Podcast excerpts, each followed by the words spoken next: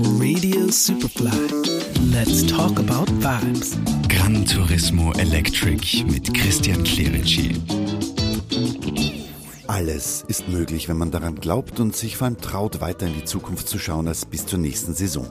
Das fällt dem Menschen, der es gewohnt ist, im Hier und Jetzt zu leben, gar nicht so leicht. Deshalb hilft es auch so sehr dabei, sich auszutauschen und gemeinsam mit anderen Pläne zu schmieden, sich gegenseitig zu unterstützen, wenn die Herausforderungen übergroß wirken. Also mit einem Wort, alles in einen Topf zu werfen, damit das Maximum an guter Energie zusammenkommt. Das ist unglaublich attraktiv, ermutigt langfristig zu denken und andere für Transformation zu begeistern. Für Gran Turismo Electric haben wir uns auf über 2000 Metern auf der Terrasse des Vinova zu einem Talk über die Chancen der Mobilitätswende im Tourismus getroffen. Theresa, wenn man so den Blick von oben hat auf den alpinen Wirtschaftsraum wie du, dann ist Nachhaltigkeit also weder ein Schlagwort, das mit Greenwashing zu tun hat, sondern ist eigentlich sowas wie ein Überlebensfaktor für einen Wirtschaftszweig, von dem Österreich ganz maßgeblich profitiert. Jetzt ist Energie- und Mobilitätswende im Tourismus natürlich etwas, womit man ganz gut agieren kann, wenn man dieses große Bild betrachtet und zusammenführt. Ist das so richtig formuliert?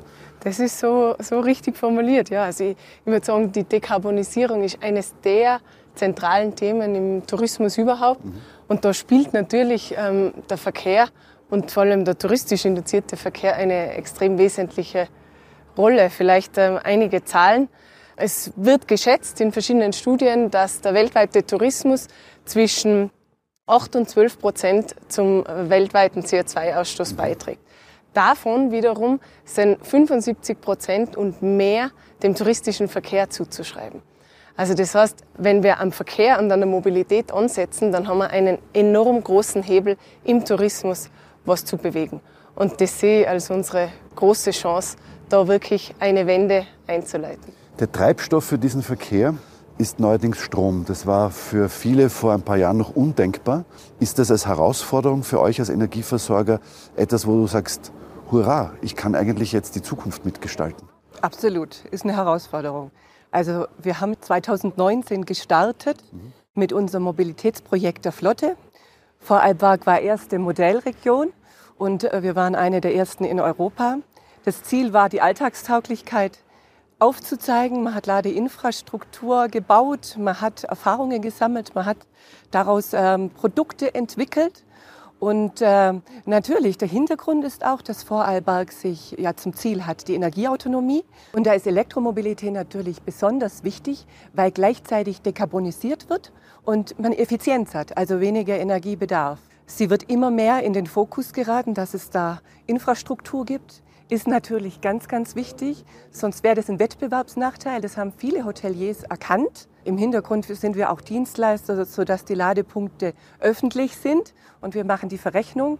Oder auch Stichwort Lastmanagement, sodass eben auch noch die Küche funktioniert und die Sauna. Ist nicht ganz unwesentlich, weil ja Tourismus auch was mit Wellness zu tun hat. Und da würde ich schon ganz gern nicht darauf verzichten müssen, dass die Sauna nur noch 30 Grad hat und dann steht ein Schild an der Tür und sagt, ja, aus Energieeffizienzgründen ähm, haben wir die Temperatur jetzt auf 30 Grad runtergefahren. Reinhard, wenn man über Elektromobilität spricht und nachdenkt, kommt man auf viele Themen, aber nicht unbedingt ist der erste Gedanke Seilbahn dabei. Ist das eine Technologie, die in der Personenbeförderung wahrscheinlich unschlagbar ist, was die Effizienz und die Energienutzung betrifft? Ja, richtig. Die Seilbahn hat sich über Jahrzehnte weiterentwickelt und war schon sehr früh Elektromobilität, sehr effizient, weil die Seilbahn von Natur aus ein ausgeglichenes System ist. Und wir haben vorher gehört, Energiemanagement gehört dazu. Wir sind froh, wenn wir 100% grünen Strom kriegen, also aus erneuerbaren Energien, weil dann wird das Ganze richtig interessant Richtung Klimaschutz. Mhm. Äh, weil dann können wir einen nahezu klimaneutralen Betrieb bewerkstelligen. Das ist eigentlich das Tolle an der Elektromobilität, wenn man das von vorne bis hinten denkt, also sprich vom Beginn bis zum Ende, dann gibt es schon einen, einen Mehrwert, auch für die Region. Wir produzieren Lokalstrom.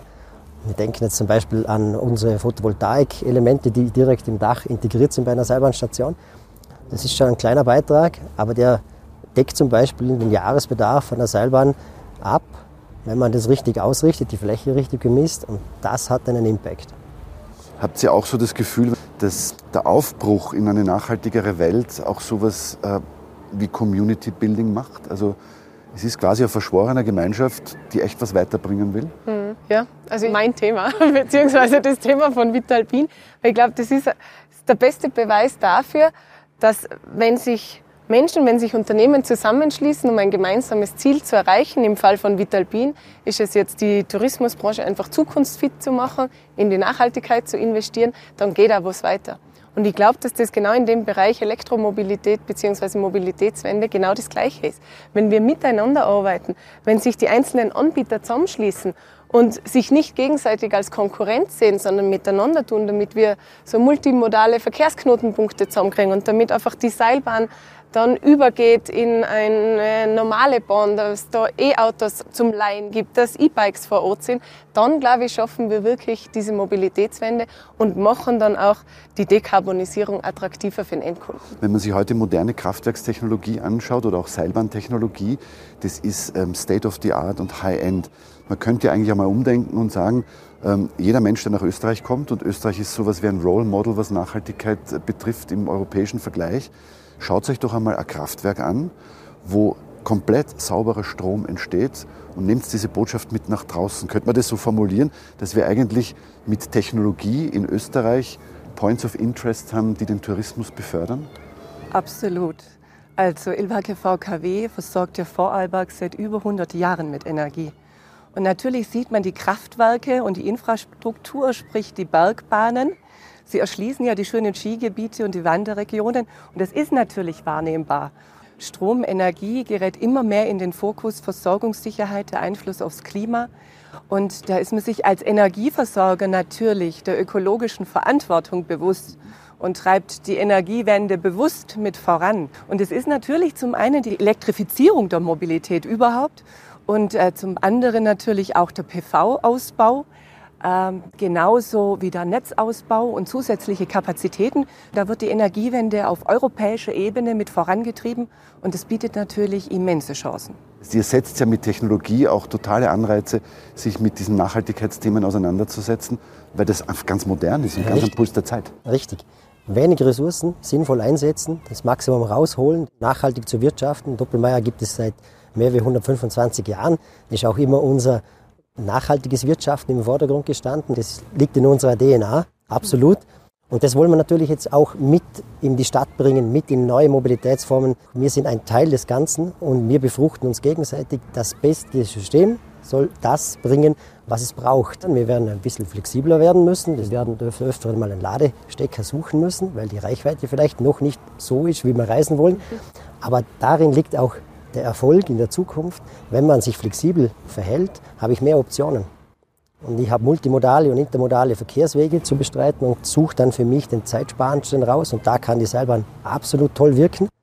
Und da wird es ein oder andere Mal sicherlich eine Diskussion sein. Wie wollen wir das denn haben in der Stadt? Wie ändert sich das Stadtbild? Aber das ist genau das Spannende. Wir sind in einer Umbruchsphase, Mobilitätswende. Bedeutet auch gewisse Änderungen im täglichen Leben. Aber wir sind uns absolut bewusst, dass das in der Stadt schon angekommen ist, die Seilbahn. Das ist super komfortabel, entschleunigend und am Ende des Tages ja, mit einem kleinen Fußabdruck, weil wir sind ein Teil des ÖPNV oder können ein Teil des ÖPNV sein und das wird dann schon eine Lebensqualität in der Stadt zum Beispiel befeuern, eine bessere. Diese Medaille, die hat genau die zwei Seiten, die wir brauchen, damit die Mobilitätswende gelingt. Zum einen brauchen wir das Angebot, das ja jetzt schon vielfach vorhanden ist. Die Weiterentwicklung der Technologien hilft uns dabei. Und auf der anderen Seite der Medaille brauchen wir aber genau diesen Shift im Mindset. Nämlich, dass die die Gondel nicht genau bei deiner Wohnungstür abholt und bei deinem Zielort direkt vor der Tür wieder raus. Du meinst, man kann noch ein Stück zu Fuß gehen? Sondern, genau, wie, ge halt wie geht das? Nennt sich Mikromobilität. Mikromobilität, ja, genau. ja. Ist aber, glaube ich, die natürlichste Form der Fortbewegung. Einfach zu Fuß gehen. Was mich noch äh, ganz brennend interessiert, was hat Elektromobilität für euch persönlich äh, für ein, was ist das für ein Erlebnis? Ist das eine Notwendigkeit oder ist das eigentlich ganz sexy? Es gehört inzwischen zum guten Ton. Mhm. Es macht nämlich kein Geräusch. Richtig, der gute Ton. Der gute Ton. Es ist nicht laut, es ist sauber. Es beeinflusst nicht den, die Stadt, den, das Umland. Du fährst ja noch gar nicht so lange elektrisch. Was macht das mit dir und was hat es mit deinem Umfeld gemacht? Und was sagen denn die Leute dazu, dass du jetzt elektrisch unterwegs bist? Das ist tatsächlich spannend zu beobachten, wie sich das Umfeld verhaltet, weil ich glaube einfach, Verbrenner sind ein gelerntes Muster. Das ist was, mit dem sind wir aufgewachsen. Wir haben gelernt, man steigt ins Auto ein, man fährt tanken. Es gibt an jeder Ecke eine Tankstelle und äh, fährt dann weiter. Und ich glaube, das Wichtigste ist, dass man da diese Angst und diese erste Einstiegshürde nimmt und dass man das einfach mal ausprobieren kann. Und das ist jetzt genau das, was meine Familie zum Beispiel bei mir macht. Ich bin so ein bisschen das Versuchskaninchen, dank unserer tollen Kooperation mit Vibe. Ähm, und plötzlich sehen die, boah, das ist ja richtig toll und da geht ja richtig was weiter bei diesem Elektroauto. Und dann steigen sie wieder in den äh, Verbrenner um und denken sich, na bitte, was ist das für eine lahme Ente? Und also ich, ich glaube, dieses Ausprobieren, dieser einfache Einstieg auch in die Elektromobilität, den ja gerade Vibe mit diesem Abo-Modell auch bietet, das ist total wichtig, dass es uns gelingt, einfach ja, die Gesellschaft dahin zu bringen, dass sie offen ist und einfach diese neuen Technologien umarmt. Ist das bei dir auch lustbetont, elektrisch fahren? Absolut. Es ist, es ist ein Erlebnis, gerade am Anfang, wenn man es noch nicht gewöhnt ist, die Beschleunigung. Aber ich bin natürlich auch viel mit Vorurteilen konfrontiert. Und von daher ist es schon wichtig. Wir haben immer unheimlich Wert auf die Kommunikation gelegt. Anfangs konnte man bei uns auch Testfahrten machen. Und ähm, ich, durch die Beratung konnten wir den Vorurteilen entgegenwirken. Und ich glaube, das ist auch mit ein Grund, warum die Zulassungszahlen in Vorarlberg am besten sind von ganz Österreich und zwar schon über Jahre hinweg. Das liegt mit Sicherheit daran und man kann einfach die Zukunft mitgestalten. Und äh, ich habe schon das Gefühl, dass immer nachhaltiger gedacht wird. Im Unternehmenskontext ist das eigentlich eine, eine ziemliche Komponente. Ne? Wenn du äh, sagst, du stellst deinen ganzen Fuhrpark um auf elektrisch, das ist unternehmerisch eine ziemliche Entscheidung. Das ist kapitalintensiv. Das ist eure Branche, Seilbahnbranche sowieso. Aber wie stellt sich das bei euch bei Doppelmeier dar? Habt ihr da Ambitionen? Also wir stellen auch um. Das sind äh, Elektrofahrzeuge. Wir haben eine Ladeinfrastruktur mit einer Tiefgarage mit der Ladeinfrastruktur. Es ist auch das Angebot da, dass äh, Einzelne, die mit dem Elektroauto kommen, da laden können. Attraktivitätssteigerung auch für die Mitarbeiter. Und das ist schon ein tolles Angebot weil es deckt sich ja mit unserer Philosophie, möglichst einen kleinen Fußabdruck zu hinterlassen, gerade wenn man ein neues Verkehrsmittel irgendwo mitbringt. Und da wirkt natürlich der Gesamtfußabdruck von vorne bis hinten, Lifecycle. Und da macht es die Seilbahn zum Beispiel auch in der Kombination gedacht Sinn. Ich komme mit dem Auto an einen Hub, steige um, mhm.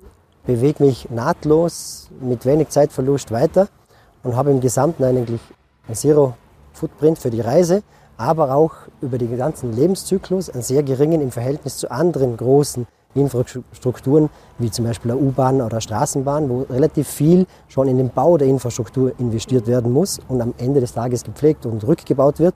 Da ist die Seilbahn aufgrund dieser modularen Bauweise super geeignet. Da haben wir ja, Urban Mining sogar als Möglichkeit, diese Materialien wieder zu verwerten und wieder dem nächsten Seilbahnprojekt zuzuführen. Also da sehen wir schon auch in die Zukunft gedacht, diese mittelfristigen Investitionen tragen sehr schnell Früchte. Und ja, da setzen wir alles daran, dass wir uns da stetig weiterentwickeln, um immer besser zu werden. Und da ist ja genau das Konzept. Lernen, mhm. verbessern, umsetzen. Das hat auch, wenn man so will, in der HR einen ziemlichen Impact. Also früher hätte ein HR-Manager nie mit dem Fuhrparkleiter geredet äh, oder umgekehrt. Und jetzt äh, habe ich das Gefühl, wird dieser Dialog fast essentiell im Zusammenhang mit Employer Branding. In der Außenwirkung tut das wahnsinnig viel, was so CSR-Themen, was halt das gesamte Auftreten eines Unternehmens betrifft. Aber um Mitarbeiter zu gewinnen, ähm, habe ich das Gefühl, ist Elektromobilität sowas wie kleiner Joker im Augenblick. Empfindet ihr das auch so? Definitiv. Also ich glaube, das ist auch gerade im, im, im Tourismus ein ganz ein wichtiger Punkt, dass man nicht nur die Gästeseite sieht, sondern vor allem jetzt bei Hotels zum Beispiel, wenn die eine E-Flotte haben, dann können auch die Mitarbeiter darauf zugreifen. Und wir haben ja aktuell ein viel zitiertes Fachkräfteproblem. Und einige Unternehmen ähm, haben jetzt schon umgestellt und stellen auch die E-Autos, die sie normalerweise eigentlich nur für die Gäste gedacht hätten, auch den Mitarbeitern zur Verfügung und haben da natürlich eine super Gutzahl und ein sehr gutes Incentive, um eben auch attraktive Mitarbeiter gewinnen zu können. Also ich glaube, sehr wichtiges Thema. Man hat dieses kollektive Ziel, in einer schönen Zukunft zu leben und schafft sich jetzt lauter Herausforderungen, an denen wir Spaß haben. Also ist die Gestaltung einer gemeinsamen Zukunft, darf das ein Lusterlebnis sein? Ich glaube, es muss ein Lusterlebnis sein. wenn man mal was lustvoll macht, wenn man was mit Leidenschaft macht, dann geht es gleich viel, viel leichter. Und wir haben vorher darüber geredet, dieses, dieses gemeinsame Ziel hin zu einer Mobilitätswende, hin zu mehr klimaneutralen Tourismus, hin zur Dekarbonisierung, das verbindet uns, glaube ich, alle. Und wenn wir da gemeinsam dranbleiben, dann glaube ich, kann man da wirklich viel erreichen. Und da ist gerade der Tourismus im Alpenraum ein enormes Zugpferd. Kann nur beipflichten.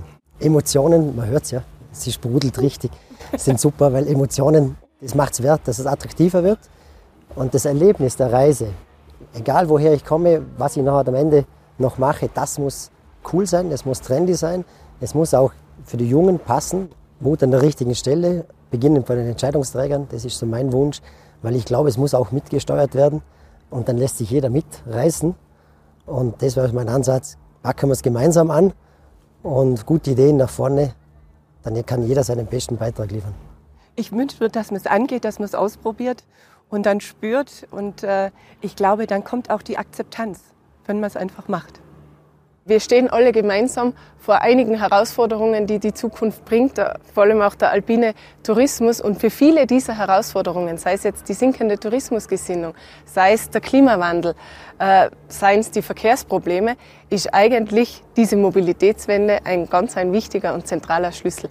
Und wenn wir da gemeinsam dran arbeiten, dann bekommt unsere schöne Umwelt, unsere Berge, unsere Alpen wieder die nötige Luft zum Atmen.